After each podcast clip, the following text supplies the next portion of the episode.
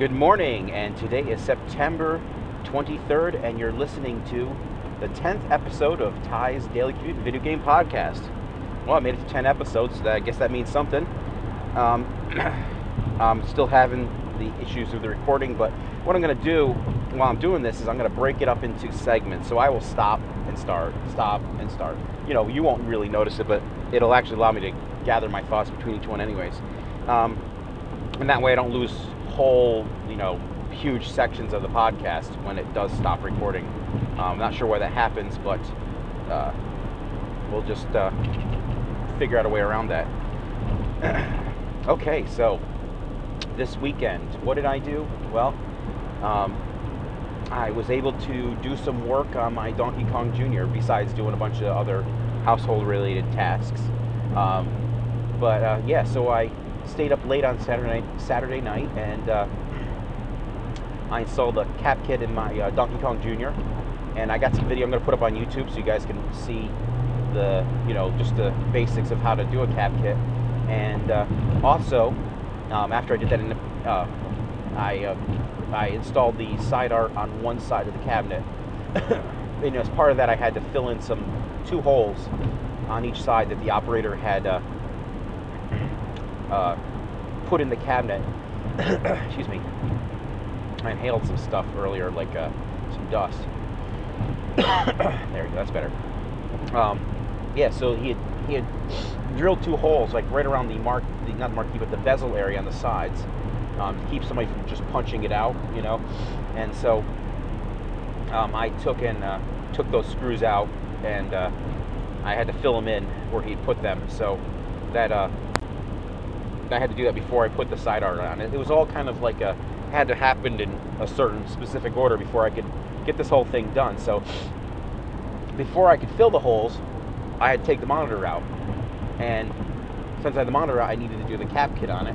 So I did the cap kit. And then before I could put the monitor back in, I had to fill the holes, obviously, and, you know, paint the little bits of the hole that were filled in with Bondo, and then put the side art on before I could put the monitor brackets, which go through the side art.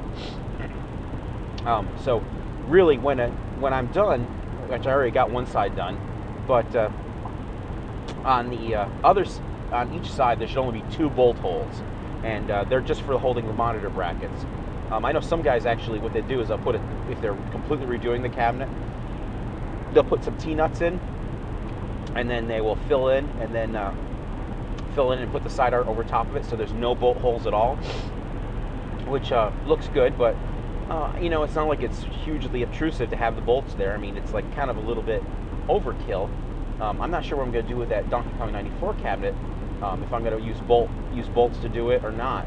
Um, but, uh, yeah, so I see why they do it, because they want to look, they, well, they put all this effort into it, why not do that? But then it's not the way it used to be, so, I don't know, just, there's two sides to every story, so... Uh, That's all I got to say about that in particular. Um, so, some cool things to tell you about. So, um, so while I was filling in those holes, uh, I came across a, a really good idea. So, um, normally when you fill a hole in with Bondo, you fill it, and then you sand it, and then you fill it again, and then you sand it, and then you fill it again. Because what happens is um, the Bondo actually shrinks when it dries. So you fill it, and then it shrinks into the hole. And then you put some more in, and you sand it, and it still shrinks in. It's it's, it's highly annoying. Um, and then you put some more on top of that. And uh, but in the process, you know, my cabinet is like in, you know, pristine shape on the sides. There's no, um, you know, like damage to it. It's it is a particle board cabinet. I have got a plywood too, but um, you know, the the plywood one was actually in worse shape because of the the actual gel coat had got chipped off in in some areas. So I had to really Bondo that that one up quite a bit, but this one, it's just got those bolt holes, so I just want to fill the holes in, and the art's going to go over top of it anyways. So, um, but what I didn't want to do is I didn't want to sand away the good part of the cabinet, you know, the area where I'm sanding the Bondo down. And I want to minimally paint it. I don't want to use a lot of paint, you know, on this thing. So uh, what I found is that I actually, rather than sanding the cabinet down, Um, you know, you, I fill the hole and I kind of kind of scrape it as smooth as possible. But then I take a dry magic eraser and then I rub, after it's dry, I rub the Bondo, and it actually starts to remove the Bondo without actually damaging the finish on the cabinet. I mean, always going to depend on what kind of finish your cabinet has on it, but in the case of a Nintendo cabinet, it doesn't damage it at all. So I was able to just, you know, essentially sand it or magic eraser it, to make that into a word. Um, it's smooth, and then put paint over top of it. And uh, actually, the the uh, left side of the cabinet was had the least amount of damage to it. You know, like from the bolts, they actually didn't go in as far. And I was able to fill that one in, you know, pretty easily, and make it look nice and smooth. And put the side art on. The other side, I had to do more coats of Bondo. You know, it's not, it's like a tiny hole. I mean, it's like a, it's like a, an eighth of an inch square hole. It's because it's got the square from the uh, carriage bolt uh, notch in it. But it's like an eighth of an inch square hole on, on, on where those two holes are on each side. But, um, you know, so it's not like a gigantic hole, but the, the, you know, the Bondo does drop, you know, doesn't get quite smooth. So you got to take your time with it. And I don't want to rush it because it's, you know, actually that's the right side of the cabinet.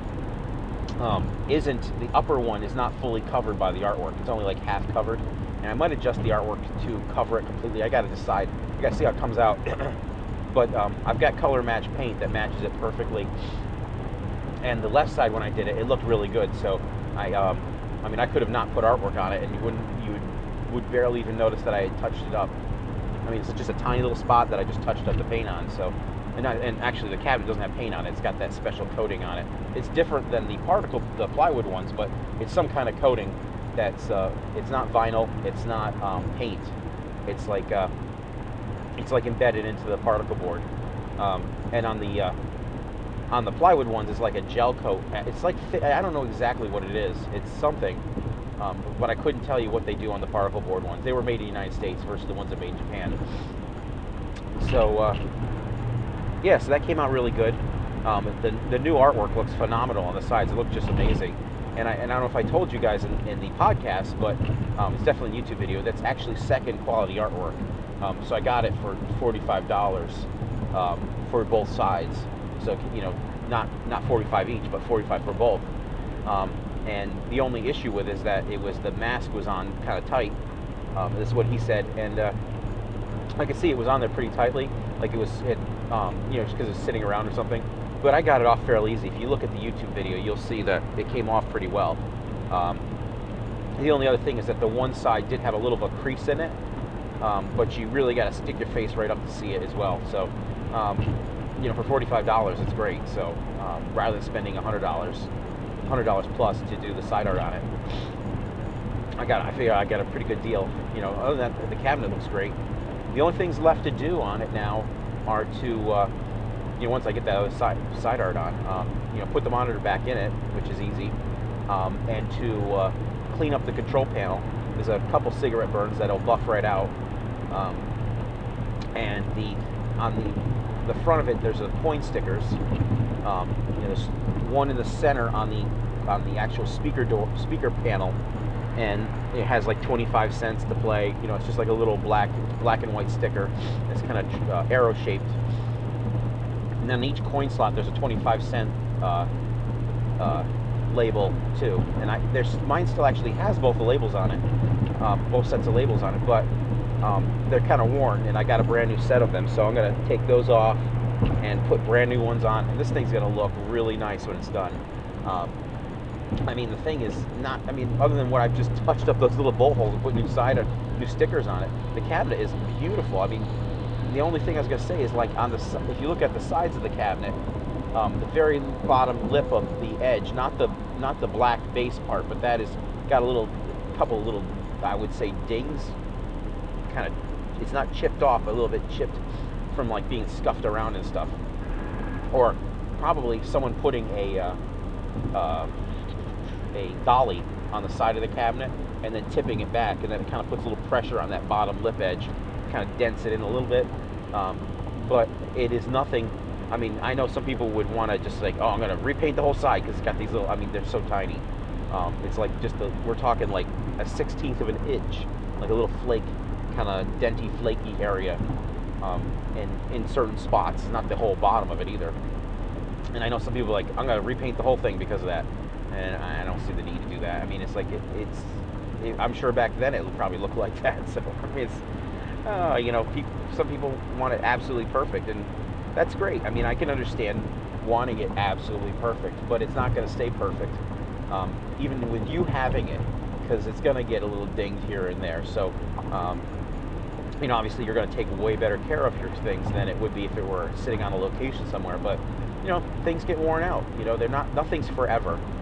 And that's the one thing I always try to remind myself is, because, you know, you you got this kind of like O C D thing where you want something something to be perfect, and that doesn't always work out like that. So, you know, if you, you try so hard to make it perfect, and maybe you do make it perfect, but then it's like it gets wrecked, and then you you, you feel this kind of horrible sensation because of the fact that, oh, this thing I had perfect, now it's ruined, or you go to do something and you make it worse, or, you know, those those kind of things. So, um, you know, they're just things. You know, you're gonna die one day and you won't be able to take them with you. So, um, you know, just enjoy it. It's a hobby. At least that's my opinion. Um, you know, just have fun with it, and uh, but don't let it stress you out, because it's not worth it to get stressed up, stressed out, and upset about something which is not critical to your life. You know, it's it's for enjoyment only. You know, I've got that Star Trek Next Generation pinball, and that's something I always wanted, and uh, you know, that one would be hard to, if I screwed it up, I'd be kind of, I would still be upset about it, but, you know, I really enjoy it. It's a good thing. Um, you know, so I'm, you know, you take it easy on that kind of stuff. You know, you got to relax, you know, in particular because the thing is worth so much, um, you know, because it's a pinball machine in general, and because it's like the number three pinball or number four rated pinball machine. Personally, I think it's number one, but, you know, that's a matter of opinion. Um, yeah, so, like I said, the control panel, I need to buff out, put those stickers on, and that thing will look really good when I'm done. Um, it already looks really good, so um, not bad for a free game. I, you know, I put about, you know, I put forty-five into the artwork, and, well, the stickers were five dollars total, I think, five or eight. Uh, and, uh, let's see, I had the control panel I bought for something else, so do I count that? Yeah, I probably should count that. You know, that was something. It was like twenty-five or something like that. I got it for a deal because I bought the bezel too. And, uh, but yeah, I can't remember exactly what that came to. Um, alright, so I'm gonna stop here because I'm, it looks like it's recording, but you never know, so stopping. Okay, back on just to make sure we got it going. So, yeah, you know, the thing I keep thinking about is, uh, keep thinking about Jane's uh, Killer Instinct and how awesome that came out, and uh, how much I want to give a, give that a play, because I've not played Killer Instinct in so long. And uh, yeah, I really love to have a nice Killer Instinct. That's a it's a great great game to have. Um, and anybody who's going to come over is going to want to want to play that. So, but you know, I'm not getting any more games, so um, I'll just have to settle for going over to his house and playing. And I hope that he gets that uh, Killer Instinct two board fixed too. I'd like to see that, so we can play that one as too. That one as well. Um, he did a really good job on it though. Um, not thinking of anything right now. What else to say? Um, it's pretty foggy out right now. It's a Monday. Mondays are Mondays are interesting days. Um, always manage to like have a hard time getting out the door Monday. Not because. Uh, Uh, get up late or anything like that. It's just like always something, you know, happens, and not happens bad. It's just like, I think it's because I get used to the weekend, and then when Monday comes, you know, getting ready to go, um, always have a, always just kind of like misestimate or yeah, misestimate is that a good word? I underestimate or overestimate, underestimate how much or what time it is, you know, just not looking at the clock, not thinking about it. So, um, like I was rushed to get out the door, put, get my lunch ready, and trying to get back to losing some weight. It's really hard though without the exercise. Um, you know, I just, I try not to eat too much. I really, I don't eat that much. Um, but the problem is that it's just the sedentary lifestyle I live, um, you know, with the my job where I sit at the desk all day and just program, you know, it just kind of takes away from that. I mean, I used to, when I was losing the weight, I was actually walking two miles during my lunch, but I, I can't walk two miles with my foot in the way it is, and I got to make an appointment to get my foot checked out by a uh, osteo whatever guy, or some, you know, not not a podiatrist, um, to see if there's what else is going on, why it still hurts so much. Um, it's like being an old man, though. I mean, it's like, you know, you see those guys get up and then they walk and they're like just kind of the Tim Conway walk, and not even that. I mean, I get up, if I lie down in bed at the end of the day, and um, you know, my foot hurts while I get in, when I go to get in bed, and then I go to get up till I go to the bathroom or something like that. And it's only been like in bed for like, you know, uh, ten, fifteen minutes, and when I go to get up, the my foot is just so sore, and I'm like just barely want to put any weight on it. Um, you know, during the daytime, it doesn't bother me nearly as much as it does at nighttime, but it still bothers me if I sit down. Like, I'll be sitting at my desk, and I'll be, you know, programming, and, uh, you know, I'll be sitting there for maybe like an hour or two, and then I get up to go, like, go get lunch or whatever I'm going to get up to do. Someone go ask somebody a question or talk to somebody about something, and my foot will just kill me for, like, the first fifteen, twenty seconds of walking, and then it's, then it's just kind of achy sore, and then if I walk around a little while longer, it doesn't bother me, like, unless I really go at it, you know, like really run on it or something. Um, you know, I don't know if it's the broken foot that still hurts, um, but man, it, it still kills me.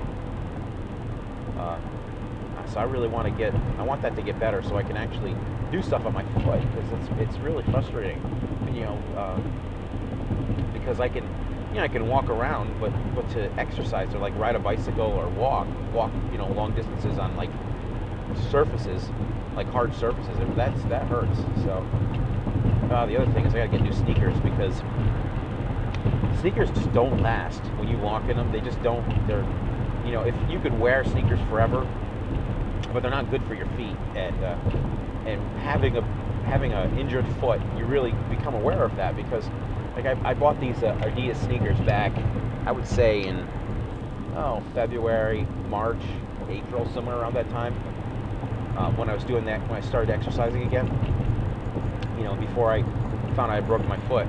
And uh, when I first got them, you know, even with my injured foot, because this was before I went to go to the doctor for it, um, you know, my foot still hurts like it does now. Back then it hurt like that. Um, I would wear these sneakers and they were giving me good support. But by the time now, if I go and I just walk around these sneakers, I'm, I'm trying to wear the, the podiatrist said I should wear my shoes all the time, not walk around barefoot. And uh, I've been wearing wearing the shoes, and they give good support. But now they're just kind of they just blown. They're not. They don't look blown apart for the most part, but they just don't hold me like they did when they were new. And uh, I wish that someone would make. I wish someone would make a good athletics shoe that would last longer than, you know, four or five months, um, because they were within four or five months they were pretty blown out. And you know, the sneakers aren't cheap. I mean, those were they were cheaper shoes than buying like a pair of Jordans, but I don't think Jordans are going to last that long either. And I say Jordans, I mean, that makes me sound old, because it's like, what's the, the guy now that's got the sneakers that everybody wants? Um, I mean, they still make Jordans, but the other one, I can't think about it. There was a line for them. They're like one hundred dollars or two hundred dollars or three hundred dollars sneakers. Uh, but they're just the same. They're just, I mean, and Nikes are probably the worst sneaker you can wear. Um, Nikes are garbage. Um, they kill my feet. Um, the ones I find actually are the, that feel the best are uh, New Balance sneakers or Adidas. But with the, if I get Adidas sneakers, I gotta change the inserts in them. With a New Balance, I actually could, could wear them without the, without putting a, a uh, kind of like a, not an orthotic, but just a, a better insert in them. Um, the Adidas just have like a real simple, thin, very thin foam insert in it. Um, the New Balance actually have a better one in them. I just don't like the way New Balance sneakers look for the most part. They're always so dull. Dull, they're kind of like gray and black and brown, and uh, they're just, you know, really hard to find ones that have any kind of interesting colors to them. Um, I don't like wearing brown sneakers. Um, or gray sneakers. If you see my uh, Adidas ones, they're, uh, I mean, they got, they got like a light gray, but the accent is, you know, it got accents on it. It's got red, bright red, yellow, like this chartreuse yellow. You don't know if you call it yellow or green. It's that, you know, bright neon color. And yeah, so it's like black, gray, red, and yellow. And uh, I had another pair of Adidas that were primarily yellow, and uh, these are like mostly gray. But this, the accent colors are cool. I, I like. I just like the.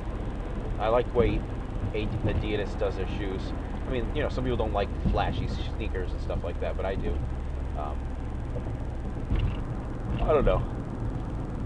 Oh, we're exhausted. Going through the toll booths now. Okay. Yeah. So uh, this weekend also, I went out and did a. I had to do a few things. I didn't actually have to do any grocery shopping, which was good. Um, but I did go to, I took the trash to the transfer station and the recyclables transfer station. And I took out my uh, uh, my uh, deposits. It's really cool because uh, what, you know, depending on what state you're in, but in New York State, um, they collect a deposit on every uh, bottle and can that's got soda in it or water bottles. And uh, it's a nickel per uh, canister. And uh, personally, you know, I pay enough taxes in New York State that I, I really don't want New York State getting more of my money. So while it would be easy to just drop them off with the regular recyclables, and that's really where they should be going anyways, um, you, in order to get your, your nickel back per container, you got to take them back to the store where you got them, and uh, which can be really a hassle because like some things are some because the, the store only by New York State law only has to take the canisters that they sold in their own store. They can't. They don't have to take canisters from other stores. So, um, you know, some beverages are only sold at, you know, Walmart, and some are only sold at grocery store, and some are only sold at certain convenience stores. And uh, you know, I'll end up with like a, you know, uh, some bottle from the the gas station that I go to, or um, you know, from the grocery store, or from Walmart.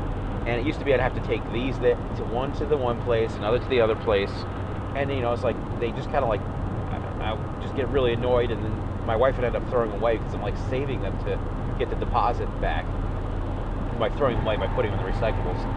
And uh, but now in actually in my my town there's a place called the Redemption Center, and at first I was thinking it's a kind of religious place, but um, but it turns out it's just one place that you can take all your bottles and cans to and just deposit them. Um, and it's because all the, no matter what store you take your, your canisters to, they all end up going to the same company that recycles them. I mean, at least in New York State, this place, a company called Tomra um, that takes them in. And uh, so by going to the Redemption Center, I can just bring all of them at once and they like count them out super fast. I don't have to load them into those machines that count your bottles, which takes forever, and then you don't get your money. You get a receipt that you have to go to the to the registers to get your money. So it's like it's so annoying. Um, and then, and what ends up doing is I come in the store, I re I return the bottles, you know, and then I do some shopping and I go to pay, and I forget that I have them, and I pay, and I'm like, then I see them afterwards. I'm like, ah, oh, I didn't use them, and then I'll, I'll next time I'll do it. And then next time comes around, now they're all crinkled up my wallet, so that sucks. But this way I just get cash back. It works great. So there's a little non-secretary. Um, but anyway, so I, um, I had stopped at the, uh, you know, I did that, and then I went to the library book, picked up my wife's library books, and right near the library, uh, uh, library, there's a used game store in town. It's called uh, uh, Games of Plunder, and like I had talked about it before, he's got, he's got, you know, new stuff and old stuff, and he doesn't normally. I don't see him get a lot of. Of the older games, the classic games he gets in, he doesn't get them in quite fre very frequently. But uh, this time I was in there, I was looking at stuff, and I'm, I noticed that in the display case, he had a couple Lynx games that had been sitting there. And when he got them in, probably like a, a year ago, the labels were perfect on them, and now they're all like faded from the sun. And I was just saying, oh, look at your Linux your, and Lynx, your Linux Lynx games. The labels are all faded. As a matter of fact. It's a, it's a display cabinet, and all the, there's like Game Boy games and stuff like that, and they're just sitting on the shelf, and a lot of them are faded um, from just sitting in the sun, and uh, I mean, there's not much he could do about it. I mean, what he, I mean, he doesn't care, you know, he's not one of the people that cares about that. What he could do is get the, uh, um, they sell like kind of like a uh, pl uh, clear plastic they could put on the window, you could put on the windows that block U V light. And it's just like, you know, it's just like it sticks like uh, color form, and uh, you put that up, and that would stop them from fading. But uh, I, I don't know if that's something he cares to spend his money on. I mean, it's not like it's super expensive, but uh, that would be one thing he could do. But, you know, he's, I don't think he's going to do that. Or he could probably put it on the display case, too. Um, that probably might be easier, but at least putting it on the window would block all the U V light coming in uh, into a store. Because it's just a, it's a really old store. It's just got the old plate glass windows in there. Um, you know, single pane, you know, uh, glass. Um, and it's in a historical district, so he can't, like, put anything weird up. But I'm sure he could put that stuff up. No one would even notice it once he puts it up. Uh, you just, it's easy. You just roll, you just put it up with a squeegee and some water, and then you trim it with a razor blade. Um, but uh, so he said, "Oh, you you you're looking for Lynx games?" And I and I said, "Well, what do you got? You got other ones?" He said, "Yeah, I got the other ones." And he pulled out this stack of uh, Lynx games that he hadn't even priced yet, and uh, there's a whole bunch of titles I'd never even seen, because uh, back in the day, I mean, there's I, they didn't really review the Lynx games very often. Um, in like even in E G M, because there wasn't a lot of interest to them. And I don't know if that Atari just didn't even s spend the time to send the games to the magazines, or what what the deal was. Um, matter of fact, I should ask uh, I should ask uh, Terry um, Terry Trickbank, who, who actually worked at E G M, why there's so few Lynx reviews. But uh, but anyway, so I saw a bunch of games I didn't even know existed. For example, um, A P B, um, Robotron twenty eighty-four. Um, Elvira and the Party Monsters Pinball. Um, I mean, I knew there was G-Lock. G-Lock was one of the ones that was there. Uh, Viking Child, I think, was one of them. Uh, Dracula the Undead. Um, what else was there? Uh, I'm just trying to remember all the all the games that were there. Um, oh, there was uh, uh, Stun Runner. Uh, There was Road Blasters, a bunch of, you know, these are all Atari games, uh, but there's a bunch of other game, Midway games too. Xenophobe, Zybots, um, what else was there? Uh, Flying Aces or something like that. Uh, but anyways, I, I took a I took a photo of them, and uh, it's on my Google Plus if you uh, uh, want to see it. Um, but uh, yeah, so there's a. Uh, There's all these games there, and you know he wanted like eight bucks a game. He hadn't even priced them yet, and I figured, well, a few of those, that's probably a pretty good deal. And uh, there's some that I really wanted. I didn't want him to price them because I'm sure if he priced them, they'd probably be like along the lines of like, you know, some might be like twenty bucks. So I'm like, yeah, I'll take some. So I, I wanted to grab, I really wanted to grab all of them, uh, just because I didn't have one of the games there, but that would have gotten expensive because there was probably like, let's see, uh, like more than fifteen games there. Um, But I, I ended up grabbing uh, Robotron and Stun Runner and Elvira and the Party Monsters. And did I grab another one? I grabbed one other game. Pretty sure. I think I got four games. Um, and really looking forward to uh, actually playing them. I haven't had a chance to actually, you know, put them in the links and, and play them. And but I'm also I, I might go back for a few others. I I definitely want the A P B because that that game. Um, While it's kind of like, if, if you look at it, it's like playing the old uh, Grand Theft Auto in the way it plays, but except for you're playing as a cop. Um, but the audio in it for the Lynx is just phenomenal. I mean, it's got like samples, voice samples, and everything in it. Um, it's really, it's great. Um, it's kind of like along the lines of how good California Games was on the Lynx. I mean, the display, the thing about the Lynx, more than anything else, I mean, it had a nice, bright, colorful display. And the controls were decent on it. Um, the the thing, system was huge because I have two of the original ones. I don't have the the smaller revised version of the game system. But the, you know, I mean, it was definitely not a uh, game you put in your pocket. It was so big. It was so. I mean, it was like the biggest portable system I've ever seen. Um, but it was cool how you could hold it vertically or horizontally. And the buttons, they had buttons on the top and the bottom, so you could hold it left-handed or right-handed, and you could press the button to flip the screen. That was just a really um, interesting thought to it, although I don't know how many people really care to have the D-pad on the right, um, um, so it doesn't really, it doesn't make sense for that, but it, I mean, since you're doing it anyways to make it so you can hold it vertically, um, it's, it's really cool. The only thing I wish about holding it vertically was that Um, you know, it's still not perfect in your hand. The, the D-pad isn't like the D-pad's directly in the center, and on the bigger system, it's still it's pretty far away from the from your the, you know the palm of your hand. So it, you're kind of stretching, and then, and the game so system's so big, you're like holding your one hand down by your groin and your other hand up by your top of your head. And so it's this huge, it's so huge, and your arms get tired doing that. I really need to play the I need to play one of the uh, revised versions. I wonder how that plays with it. Because it's smaller, it's a lot smaller. It's probably half the size of the of the original one, but still the screen's the same size.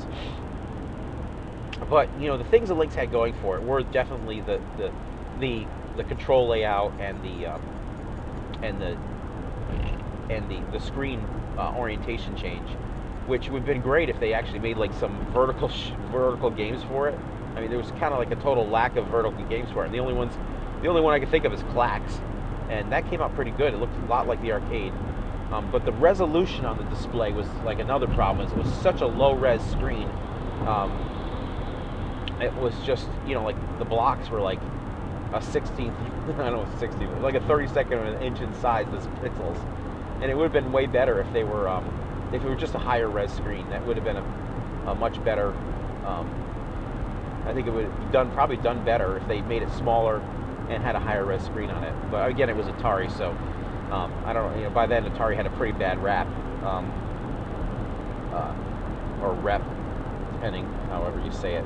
Um, but uh, yeah, so those those games are good, because the ones I have right now are, are kind of, uh, they're not all that great. I mean, the only good game on the Lynx that I have is like Stun Runner, not Stun Runner, um, that's one I, that's one I have now, but um, is the California Games. I mean, the other ones are like, uh, you know, Klax is okay. It's not Tetris. Um, I mean, the sound effects on it are really good. In fact, you know, Lynx has really good sound. Um, but uh, like, what else has got a? I mean, Gauntlet is okay, except for the fact that you're just, it's just your health goes down. And um, what else is there? Ninja Gaiden is is the arcade version, not nearly as good as the N E S version. Um, That's another subject to talk about. We'll talk about N E S games and which ones are better than their arcades. Um, but oh, just trying to think of the other games that are that I have for it. But the ones I picked up, I'm really excited to play. I love Stun Runner. Stun Runner is a great game. My wife loves Stun Runner, and uh, if I didn't, I mean, I, I was tempted back when I first started collecting to find a Stun Runner, and there's been the op I've had the opportunity to buy one a few times. And I didn't get it just because eh, it's. I think it's a medium res monitor, but and also it's it's kind of big. I mean, if it, if we were an upright Stun Runner, I might get it, but then it's like that's kind of like I don't know. Playing playing the sit down Stun Runner is the fun one to play, um, but it does. It takes up a lot of space. Um, but my wife is really good at Stun Runner, and that's kind of fun to watch her play that. Um, and it's got a really cool score system to it too. So. But the uh, I'm really looking forward to seeing the arcade, I mean the, the Lynx version of Stun Runner. I've looked at it on YouTube, I haven't played it yet, but it looks almost identical to the uh, to the um, to the arcade version. And I think that the Lynx, I'm not sure, but I think the Lynx is a sixteen bit system. Maybe it's eight bit. I don't know, but you know the graphics on the Lynx are Lynx are pretty good. Um, they're no, I mean they're nowhere near like a. Uh, Super Nintendo or something like that, but it's actually really decent. I mean, like in particular, like Stun Run and uh, what's the other? Those ones that are kind of like, and I think Hard Driving came out for it too. I think that those are actually pretty good um, conversions, like the the poly, the ones that have like you know primitive polygons in them. I don't know if Stun Runner has polygons in it or not, but um, but there's that one. Uh, I think it's Steel Gunner with the helicopter one. That one that one looks a little little primitive compared to the arcade version. It doesn't look as good from what I was looking at of it. And Elvira and the Party Monsters, I mean, it says it's like pinball something on the on the label, but the game, the pinball game in it is Elvira and the Party Monsters, and uh, I'm really excited to play that one. And I'm wondering if it's got sound samples in it from the game, so that will be really exciting to play that one. Um, and I'm wondering if it's vertical orientation, because that would be so awesome. Because on that game, a pinball game, you could just use the top buttons to play it, so you don't need to use the D-pad because it's got the top one and two buttons. And if if they do it, if they did it right, you could just hold that vertically. Although I think it's set up horizontal, But it'd been really cool if they set it up in a vertical orientation. Um, I think you could just press the rotate button on a lot of games and it will rotate it. Um, but again, the orient it depends. I don't think you can do it on like Ninja Gaiden, but like Gauntlet, you can change the orientation. And um, I don't think you do a Klax. It's, it's it's kind of a weird thing. But yeah, so that's uh, that's the thing with the Lynx. It's just it's you know a few things about it that would make it better. Um, the uh, you know when you compare it to like the Uh, Turbo Express, which is essentially a turbo, I mean it is, it's a TurboGrafx sixteen crammed into a case slightly larger than a Game Boy, and the original Game Boy with a color display that at the time was just uh, phenomenal. Um, it's just, it's amazing the, the, the difference between game systems back then. And you know, when it comes down to it, really, if, if you had the money to spend, the Turbo was the one to get. That was like just It was the best. It just it was it was so expensive. I think it was three hundred dollars back then. You know, versus the Game Boy, which like was like eighty nine, if I remember correctly, or one twenty. Um, I can't remember what the the price was when it came out. It was something between eighty nine and one hundred twenty dollars. And uh, but the games on the Game Boy were excellent, and the games on the Turbo were really good too.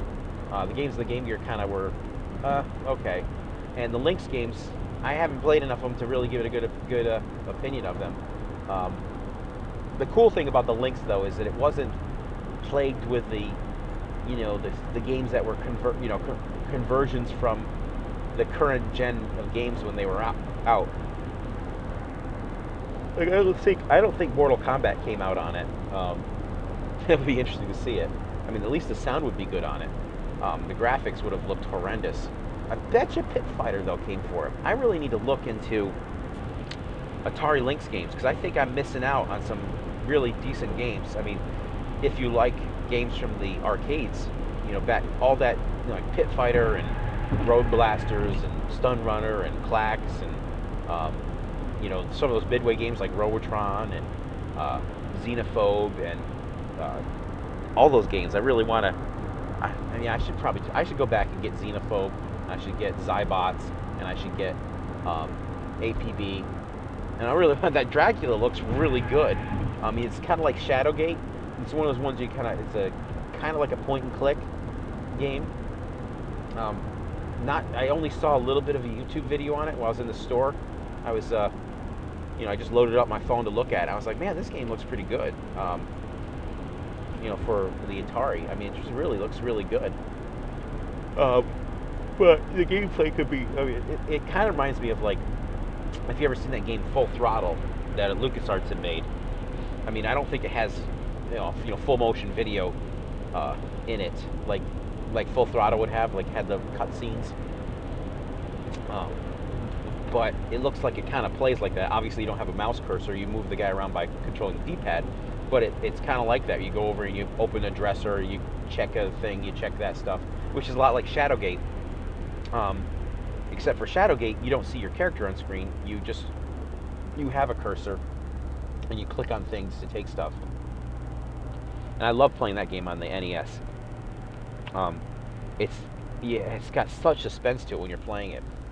And I think I'll talk about that. Uh, maybe I'll, if I remember this afternoon, I'll talk about Shadowgate, because that, that was a really good game. Um, and it seems like a lot of Sunsoft, uh, Kemco, or, you know, was it Kemco? Whatever. But a lot of their games are really good. So if I remember this afternoon, I'm going to talk about that. But I'm going to uh, end the podcast for the morning now. Um, I'm pretty much at work. And uh, you guys uh, hang on, and I'll be right back for the afternoon. Welcome back, everybody, to the afternoon portion of the Monday, uh, September twenty-fourth podcast. All right. I've been thinking about what I'm going to talk about. And Uh, I remembered from this morning that I was talking a little bit about Shadowgate and uh, how it was a really awesome game. Um, kind of a surprise. I, I don't know why I even got it. I, it must have been a Nintendo Power or E G M. Um, but the basic premise is um, you have your... That's, I, if, I, if I don't confuse it with The Immortal, um, I believe that you're a, a magician's apprentice. Are you? Oh, I, so I'm totally confusing it with The Immortal. Um, but anyways, you're you know you you've, you're outside this cat. Basic premise: you're outside this castle. You got to go inside and either rescue somebody or something like that. You just that's the that's the premise. And uh, so you start outside. You find a key inside a rock. And it basically the way the game is is that you have a little cursor, a hand cursor on screen, and you can take things. You can um, uh, take things. You can put things, and you can look at things. You can move thing items. Uh, you know, that's your your you have like essentially actions that you can do, um, and uh, open open and close and stuff like that. And uh, so in in the game, you know, you work your way through, and it, it's got essentially it's just you go from room to room. You have one view in the room. Um, you can't even turn around. Uh, it's not like you can turn around and see the other walls. You just see one room, and it's You see one room, each room from one perspective, um, and the, some of the basic elements to it are like torches. You get a, you start out with a torch in the beginning, and there'll be torches on the wall. And uh, as you're playing, your torch will slowly burn down, and it, it will go out. And when it goes out, um, you'll slip, you'll fall, and you'll die. That's and that's game over. Um, so you always want to make sure that you watch your torch. It's one of the parts, portions of the game, and it kind of keeps a pressure on you. You can't just sit in a room forever and uh, and just make your decision about what you're going to do. There's no pause to the game, uh, so you know you start it up, and I mean, if you want, you can save and then and then you can quit. But the thing about this game, this is one of those games where you can get yourself into trouble and save after doing something bad, and essentially, you know, you'll have to start over from the beginning again. Um, so it's like a puzzle game. Think of like Myst, but older. Um, so, you know, you go through, and there's all these kind of traps, and the dialogue in the game is really good. It's, it's, um, you know, it's very creepy, but yet, like, things are brightly lit, but you just, the, the artwork and the way it's drawn are just fantastic. It's got just such great artwork for an N E S game. And, um, I mean, not from the perspective of using lots of colors or anything like that, but just the, the way it's drawn, I mean, just really good artwork. Uh, for the rooms, you have the rooms only take up like maybe a, a quarter, well, the one quarter of the screen, and uh, the rest of it, you've got your um, actions, your inventory, and then your text doc, text box below it.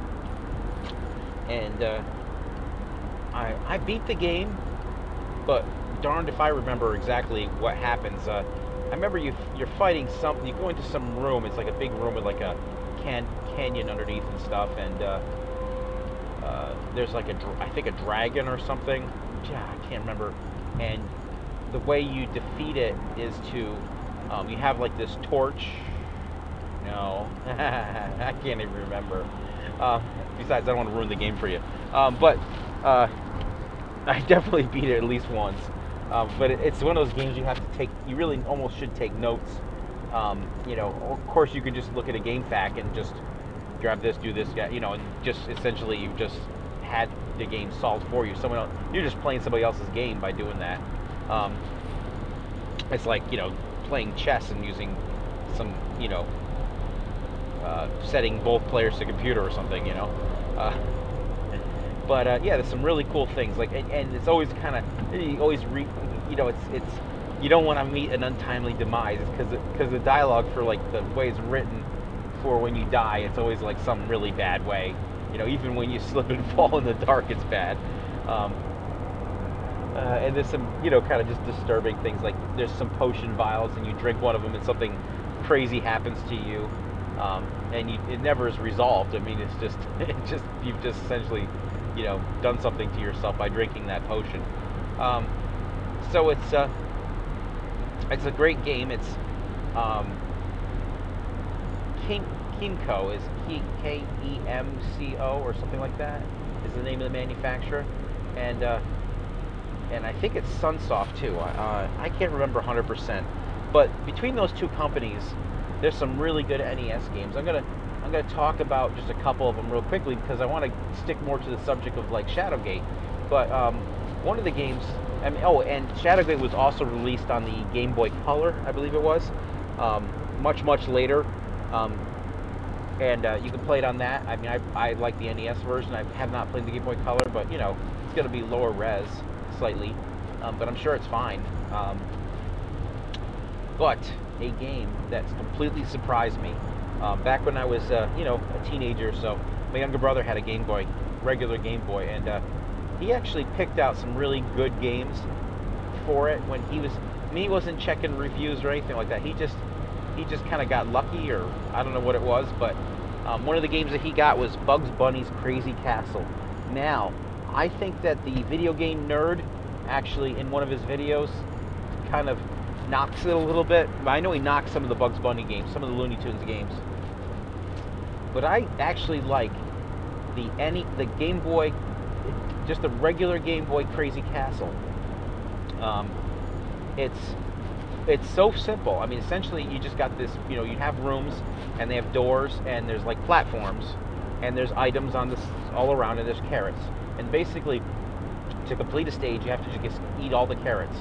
Um, your Bugs Bunny, and then you've got all the other characters that are in there who are trying to stop you, and if you walk into them, you'll die. So you got like Sylvester, you got Yosemite Sam, you've got uh, uh, Wile E. Coyote, and Daffy Duck. Um, I don't know if, I think Elmer Fudd's in it too. Um, so basically, you just walk around, and you can't jump, you just walk around to the ground, so um, it's kind of like, it's it's like a puzzle platformer, so you can get yourself in a position where you can't escape, and they're just going to walk into you, and you just, you're just going to die. Um, but there's carrots all over.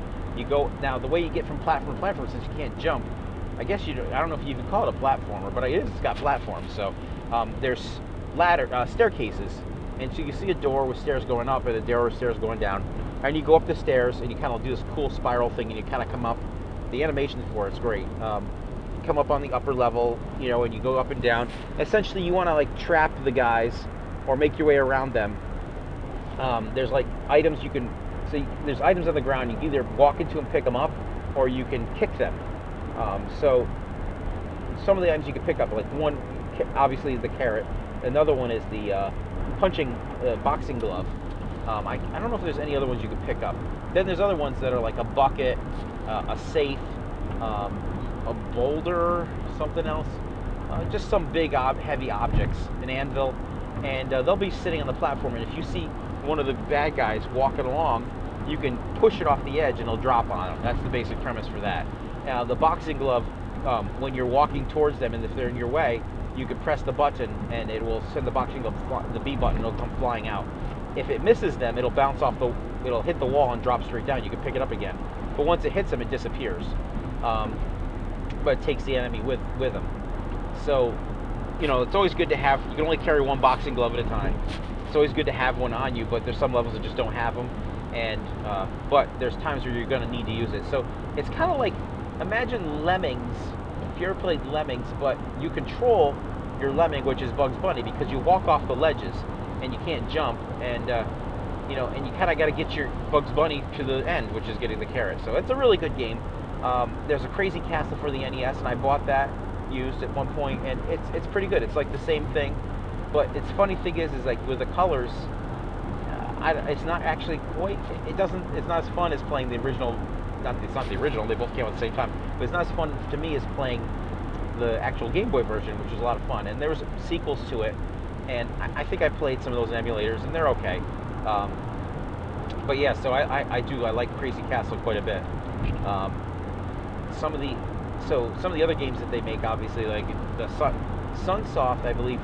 See, it's Kemco and Sunsoft, I think, are separate, but the, those are two of the really good games. But let me go on to other things. I'm going to talk about um, some more of the kind of Shadowgate kind of games. Um, now, another game that I think of when I think of Shadowgate is The Immortal, and it doesn't play the same way, but the premise is the same. You're you're a magician, um, you're a magician yourself, and you're Uh, master, because you're like an apprentice to this other one. Now you're already an old guy as it is, but like you're, you're I guess um, maybe it's your master, or your teacher is much later. It's not like he's still teaching you things or whatever. I don't know. But essentially, he's disappeared into the castle, and you find his ring or something, or the, you know, it's like this is basic premise, and you got to go fight save him. And uh, this one is like an isometric um, view, but it, it kind of goes opposite of what you think of like Zaxxon. But it, it's in a it's a pretty cool isometric view, like where Zaxxon is kind of tilted um, forward and to the and to the right ninety degrees. Um, the Immortal is forward and to the left, um, uh, not forward, I guess forty-five degrees. Um, and uh, you now I played this originally on the Sega Genesis. It was a friend of mine's. I borrowed it from him. It, it's one of E A's. I think you know back in that day, it's one of E A's really good games. E A had some you know stinkers, but it had some really good games. Mutant League Football is one of them. Um, the Immortal is another one. I, I'm not really sure where to put Sword of Sodan. Um, that's a game I have, um, and I'm going to talk about that after the Immortal. But so in the Immortal, it's really cool. You walk around. It's kind of got a grid underneath it. You're walking through these dungeons. The lighting's really good. The graphics are excellent. Even on the N E S version, it looks pretty good considering that it's on an N E S. But um, it's kind of downgraded in the way it looks. And so if you're going to really play The Immortal, you want to play that on the Genesis, and I think it was on the Super Nintendo as well. But uh, I didn't buy it. You know, it was just my friend's game, and I borrowed it from him. And uh, it's actually really good, um, it, but it's hard. Because basically, you, the rooms are puzzles. It's an action game. You don't have a lot of lives in the game. And uh, it's...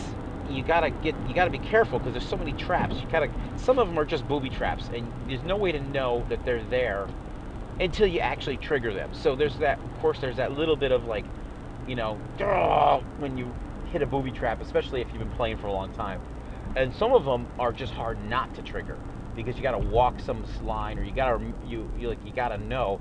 Oh, there's spikes that come out of the floor, but they're like here and here, and I gotta carefully walk, you know, through the spiked area without stepping on the triggers for it. So there's a lot of things like that. And what's really cool is the graphics, as I said again, but um, it has, the cool thing about it is it actually has two modes of graphic to graphics display. So you'll see, you'll be walking around and you'll see like the enemies, like a troll or a goblin or whatever, and uh, you'll come in a room and they might say something, yell across the room to you, or you'll overhear them, and you'll see like a, like a shot of their face or their dialogue underneath it. And then you'll see them walking around the room or just standing guarding a door or something. And once you walk to them and you actually get within like a certain distance of them, the game switches to battle mode. And essentially the screen is all black except for your character and the enemy character. And uh, you'll have your, your, you know, obviously magician, but your primary weapon is a sword. And you fight with your sword. Um, so... And the basic controls are you press left, you dodge left, you press right, you dodge right.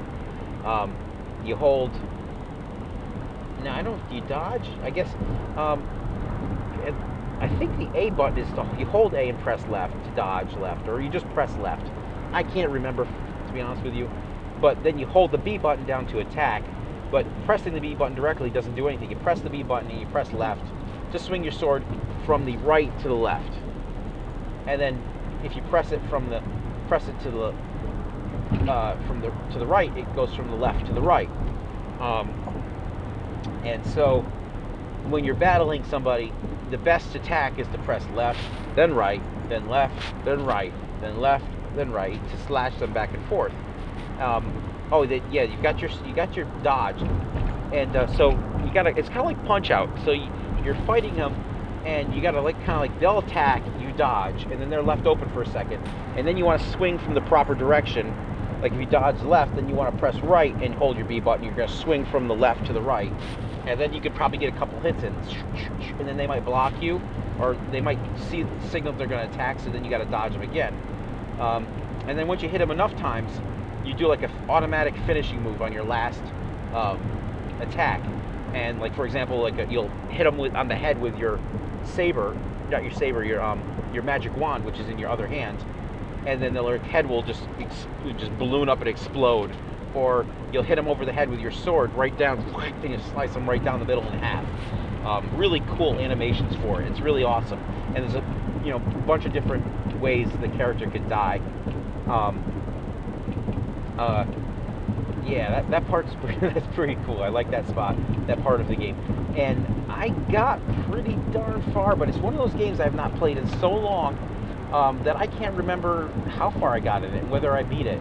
But I'm thinking that next time in a in a used game shop, I'm going to see if I can find The Immortal.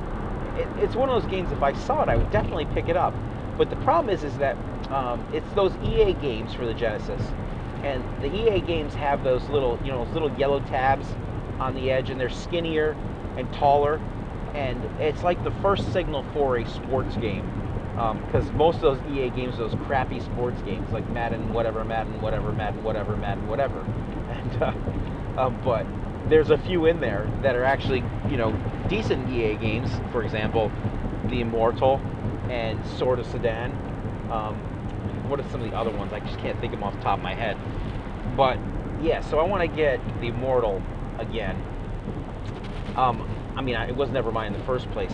Now, I have Sword of Sodan, and that game I bought uh, because of the graphics in it. And uh, this was back when uh, it was obviously had to be in E G M. I don't know if I read a review or if I saw just screenshots of it. I really want to go back and look at my old E G M magazines and see all the references to Sword of Sodan and what they reviewed it for, you know, what they said the review on it was.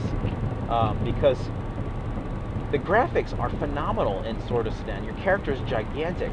Um, and it looks really good if you were to stop it at any point in time. Um, but the gameplay itself is a little primitive, and your character animations are, you know, a little bit, are, are, you probably have half the animation, if you were to do the, make a game, and you had frames of animation for it, it's like they took out every other one. It's not as bad as uh, Double Dragon three uh, in the arcade, not the N E S, because, like, if you ever played Double Dragon three arcade, it, you literally, your character has two frames of walking animation, and it looks like hell. And not only does it have two frames of walking animation, but you make huge steps with each direction press. I don't know who made that. I don't know who programmed that horror, horrid game. The N E S version is like a bajillion times better. And I'm going to talk about N E S games in a moment. But so, yeah, so uh, Sword of Sodan is really cool. It's hard because you kind of have to do, you have these things that you have potions um, that you collect. And it, it's kind of like Golden Axe in the way you have potions, except for in Golden Axe you just use them. Um, in this one, you mix your potions. You mix, oh, I'm gonna mix a red potion with a green potion. What does that make? Meanwhile, while you're mixing them, your game action doesn't stop. So you gotta, you gotta switch to the menu. Like, it's not even a, a sub menu, but it's like a lower screen area, lower third of the screen or lower whatever portion of the screen, and you can select your potions, mix them, and then drink them. Um, Or you, man, I gotta play that game again. It's been so long, but uh, but it, the character looks really good. The animation's a little primitive. The controls are a little uh, dodgy, um, and and you kind of it's it's pretty hard. It's actually a hard game, and I got pretty far in it. But then you get to a certain point. There's no, there's, it's the kind of game that you really almost want to have a save in because because you put so much effort into it, and you beat a level. And then you get to a certain, then you die, and then you they get to start all over again. And it's one of those games that you're like, oh gosh, I don't want to do that level again. Um, whereas, you know, other games you can just, oh, I'm gonna play. It doesn't matter. You're gonna play another level again. It doesn't bother you. Um, but I think what attracted me to the game was the fact that it reminded me of uh, of uh, Taito's Gladiator or Rastan. Um, big, you know, big characters, big sword. Um, Just looked really good. It doesn't play quite like that. I mean, you hit your hit the characters and they just kind of flinch. They go, ooh, ooh, ooh, ooh, ooh, ooh, ooh, ooh, ooh, ooh. You know, it's not. Um, and that's probably the thing. One of the things that annoyed me about the game. And so, and a lot of time you spend just kind of kneeling and just jabbing your forward, your sword straight forward. So you just oh, oh, oh, oh, and poke, jabbing them in the knees. And so, um, whereas like Rastan, when you swing your sword, the enemy just, you know, most of the enemies are killed in one shot. And it's very rewarding to hit them, and they're like, and they just kind of make this sound, and your sword goes every time you swing it. It makes this cool sword sound. Like if you ever played the uh, um, pinball machine Swords of Fury, I got to play one back in um, back in uh, April, I think it was, no May, right around that time. And I got to play Swords of Fury. That game is a lot of fun because whenever you hit the flippers, Um, it actually, the game goes, it makes an awesome sword sound. Um, and that's what I like about Rastan. Um, it makes a really cool sound. Um, when you're playing uh, Sword of Sodan, your sword maybe makes a sound, I doubt it, but you're just kind of doing this, you just, I'm, I'm having flashbacks just as I'm talking about this. You, you're just kind of kneeling and you're poking them. Or if you swing standing up, you're like way more vulnerable, because there's always something flying at you. Um, and uh, so you you know you like stab them, uh, uh, uh, you know, it just kind of makes this uh, uh, uh, uh, when you hit the enemy, and I think it just like does like a little or whatever crappy sound that they have for the for the sword. Um, and uh, the other thing is that when you jump in the game, it's it's kind of annoying because it just has this kind of like you have a wait before you jump, like your character does a uh, and it kind of does a jump and goes flying in a direction, and you um, you have like no control. You know, it's funny to say this, but it's one of those games that feels like you should have control over your jump, you know, like because your character jumps and you just jump, end up jumping in a pit when you meant to jump over something or jump, um, you know, uh, jump to, from a platform to another. So it's not the best game for jumping. Whereas like when you play Rastan and you jump, your character goes in a certain direction, um, and you can't go back the other way, but you can turn around and swing the other way, or you can, you know, downward thrust, um, but you can upward thrust too when you jump up. But in this game, it's just, you feel like you're like, you don't want to jump because it's such a bad jump, and you jump so far, so it's like you don't know how far you're really going to go. It's like you don't get a feeling of how far you're going to jump. Um, and the other thing is that when you're playing, your character is always facing to the right, and then to attack, when an enemy comes behind you, you don't press left. You press a button down, like you press A, hold A or whatever button it is, and you press left. And then your character does a, a long turn animation, and meanwhile you're getting hit, and then you swing, you know, to face the other, you face the other way, and I guess swing and hit the enemy the other way. And you can't, if I recall correctly, you can't turn around when you're kneeling. So you got to stand up, hold the button to turn around, and you got to, you know, it takes a while, and you get, you can get hit while you're turning around. So it's a, it's a hard-ass game, um, just because of those kind of things. It would be much better if you just, oh, I'm going to press left, I'm going to turn around and face the other way. But your character doesn't do that. Your character is always kind of like walking in this, uh, not a, uh, on-guard position. It's like Karateka, if you ever played that. Now, Karateka is kind of, gets around that, because in Karateka, and maybe that's, was that an E A game? It might have been an Electronic Arts game. No, it's Borderbound. That was actually Borderbound, um, if I remember correctly. But in Karateka, your character can switch modes from a kind of like a running mode to an attack mode. And uh, and if you're just running, an enemy can kill you with one hit. Um, but in but you want to stop before you get to a certain point and switch to your on-guard position.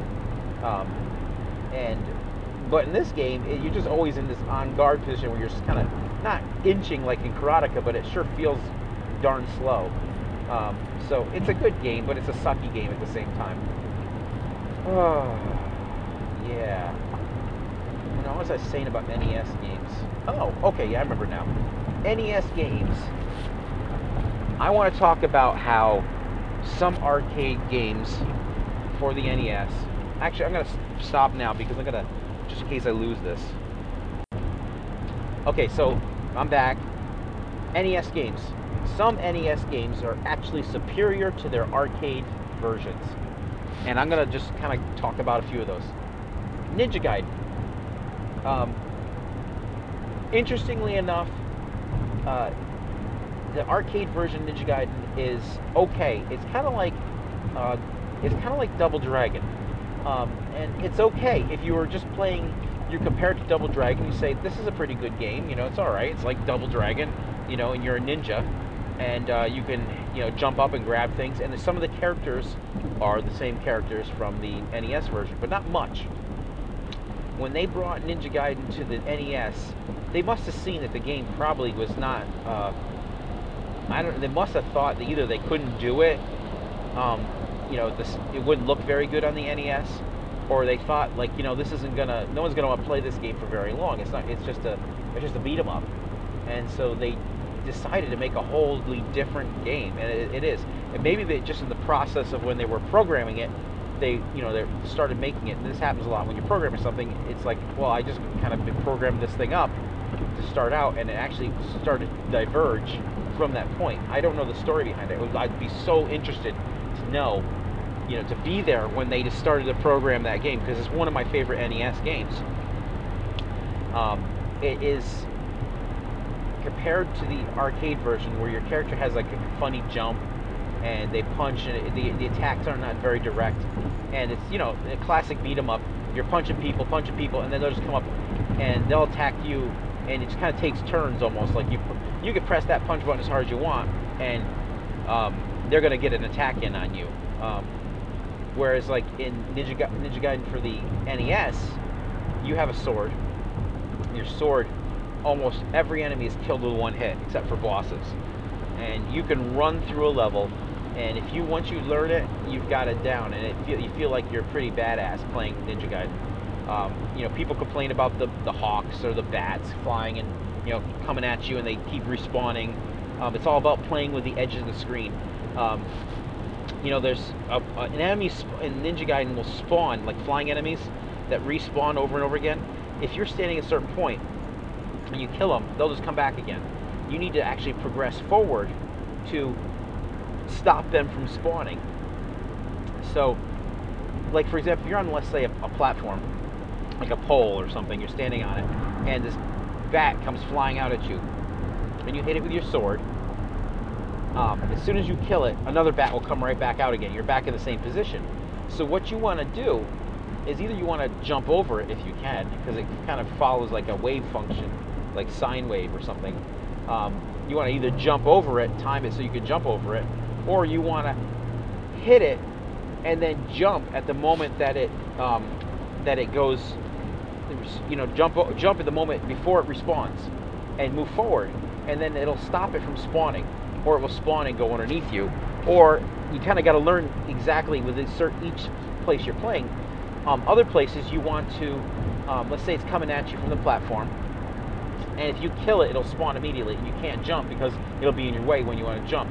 So what you got to do is, rather than kill it, you want to jump over it, and you can't jump directly over. You kind of got to jump left a little bit, and then it'll kind of come underneath you, and then you want to jump right, press right, so it kind of, you arc over it, and then you land on the platform, and now you've got that time period before the the bat flies off the screen. You get another half of screen that you have time to jump. So then you want to execute your jump in that time where it's still flying behind you. And you want to do it quickly, because if you don't do it quickly, it will go off the screen and another one will come right back out again. So that's kind of like, you know, you got to learn those tricks. Where's the trigger? And you can even play with it. You can like be playing the game and you kill the bat, right? And then you see, okay, at this, when I get to this certain position, that's when the bat starts spawning. So you know at that point where it's going to happen, and you kind of get used to it. And that's the cool thing about Ninja Gaiden, is you can, you can, you know, everything is predictable in it. Um, everything attacks in a certain pattern. Um, once you learn it and you've got it down, you're really good at it. Um, another game that is another exact example of that is Contra. Um, the arcade Contra, it's okay. The the the graphics on it are, I would say, some people think it's better because you have more colors, but they, they don't look as good as the N E S version. And the gameplay, the game is actually in a, the monitor is in a vertical orientation, and it doesn't rend, well, lend itself as well as the horizontal of playing it on the N E S.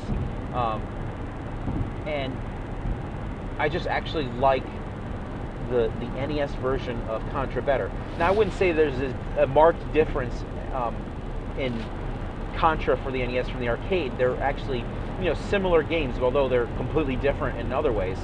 Um, they're not, you know, it's not like they tried to just copy the game exactly. They actually changed it somewhat. Um, you know, levels are designed differently, the colors are different, the characters are different. Um, so it is definitely a, a different enough game. Um, you know, other games like, you know, other Konami game like uh, Life Force, the arcade version is almost the same. Uh, it's like a direct copy of the game. The only difference being is that, you know, the color depth and, and that your weapons are uh, assigned more like in the in Life Force on the N E S. It's just like Gradius, the way you do your weapons. You got the weapons bar, but in the arcade version, each individual weapon has a different icon. You pick it up and you get that particular weapon, um, which actually makes it a little bit easier, because in if you're playing a Gradius style, it's a pain in the ass to get the, the options, um, whereas in Life Force, they're just all over the place. So, I mean, not Gradius, but N E S Gradius, N E S Life Force is harder than uh, arcade Life Force. Um, other games that are better than the arcade version. Another one is a perfect example is Double Dragon three. The Double Dragon three for the arcade is just a piece of crap. Um, it's just so bad. It's just really horrible. Now, that said, Double Dragon three for the N E S is got its bad aspects too. One, it is freaking hard. Um, just because you don't get, you have no free, no extra men in the game, and you only have a little bit of life. Um, you fall in a pit, it's game over for the guy. Um, you do have your, when you first start out, you're only playing as Billy. And uh, once you get to a certain point, you can, uh, you know, you once you beat the boss, a certain boss, that boss become goes joins your side and becomes uh, no longer an enemy, but one you, one of your allies. And you can select them through the game. So it makes, as you play the game, it's one of those games that gets easier the further you go, because you have extra characters. Now, that said, when they die, they're gone, and they don't come back. Um, but uh, the cool thing is you, so you can switch them at any time. So you're playing a level, and, you're, and Billy's life gets down really low. Well, you can switch to Chin, or you can switch to, uh, let's see, what's the ninja's name? Hanzo. I think it's Hanzo is the ninja's name. Man, I can't remember. I remember this stuff. I haven't played this game in years. Um, and then there's another, I think there's another character. Um, I can't think of all of them. And it's it's actually one of the games I beat. I can't believe I actually beat this game, because it's so freaking hard. Because, but especially the end, the end boss part, it's it's pretty unfair. Um, but um, it's one of those ones where if you get in the right position, you can keep hitting the enemy. Um, Annoying thing is that in this game, um, you could try fighting them by, you know, punching them, and that's kind of like, you, you kind of get the feeling like, okay, well, I'm supposed to punch them and kick them, but really, the only, the most effective attack is to do the jumping spinning kick, and, uh, or do the flying knee kick, the flying knee attack, or you uh, jump up in the air and you, you kind of do this flip kick, this flip jump, and you grab them by the hair and you throw them. And that does some damage, not as much as the, the, the flying knee attack and the uh, spinning jump kick do much more. I think the flying knee does, mo mo does the most, but that one is the harder one to, to actually execute, because you have to time it just right. That said as well, if you have a turbo controller, you can just set the um, A and B both to full rapid fire, and then just go around and just doing flying knee left and right, and if you don't, if you don't press a direction, you do the spinning spinning uh, kick. So basically, when you're playing Double Dragon three, um, while you should be going around and punching and kicking, it, you're open to so much more damage. So essentially, what I, I do is I end up just going around flying knee, flying knee, flying knee, flying knee, flying knee, spinning kick, spinning kick, spinning kick, spinning kick, spinning kick, spinning kick. You know, the enemy comes toward me, spinning kick, jump, jump over him and grab by the hair, throw him. You know, it, it's just, that's pretty much what it is. You never do, you never punch him. If you punch him, you're gonna die. So um, that's, I mean, that's the basic premise of the game. It's like it, you almost feel like uh, it, they're cheating. Like they should have. The, the spinning kick, the flying knee made the game kind of easier, but they made the game harder to make up for that. Where what they should have done is made the spinning kick and the flying knee do less damage, and and make the characters attacking you do less damage, to balance it out a little bit better. Just that little bit would make it so that the game was more fun, so you're not just going around doing spinning kicks all the time, and you actually attack the enemy and punch them and stuff. You have a little more fun. And the enemies are just non-stop relentless. I mean, especially Hanzo's in stage. The ninjas just keep coming and coming and coming. But once you get Hanzo and you got the ninja, that's pretty badass, because you got a sword, and that's pretty cool. I was, that's, I actually, you know, that's one of the things I liked about the game. And the graphics were actually really good in it for an N E S game. You know, it looks really good. It's an excellent game and a, and a sucky game in one. Uh, so that is still better than the arcade version of that. Now, a game that is legendary amongst like game players and is horrible in the arcade is Haunted Castle, which is Akamo, Akamo Dojo or whatever it is, or Castlevania as most people in this country know it. Uh, and uh, basically it is kind of a really crappy, it's like they took, they took, uh, and I think that the N E S Castlevania existed first. I could be wrong, I gotta look up the dates on the two games. But I think, I think uh, Haunted Castle was like nineteen eighty-eight. And the thing is, is I think Konami knew it was a crappy game. And so that's why they called it Haunted Castle rather than calling it Castlevania, because it would make people think that Castlevania was garbage and would not buy the N E S game. Um, it's okay. I mean, you know, if you're in the arcades and you put a quarter in it, you're not going to feel like, oh, I got cheated on this. But you're going to realize that it's not a very good game, um, you know, just the way it plays. Now, with that being said, I'd love to have a copy of the game, because while it's crappy, it's still Castlevania, and um, it's not that crappy uh, of a game. It's better than a lot of games out there. Okay, so what else is better? There's a lot of other better games um, than arcade versions. Uh, why can't I think of some more? Hmm.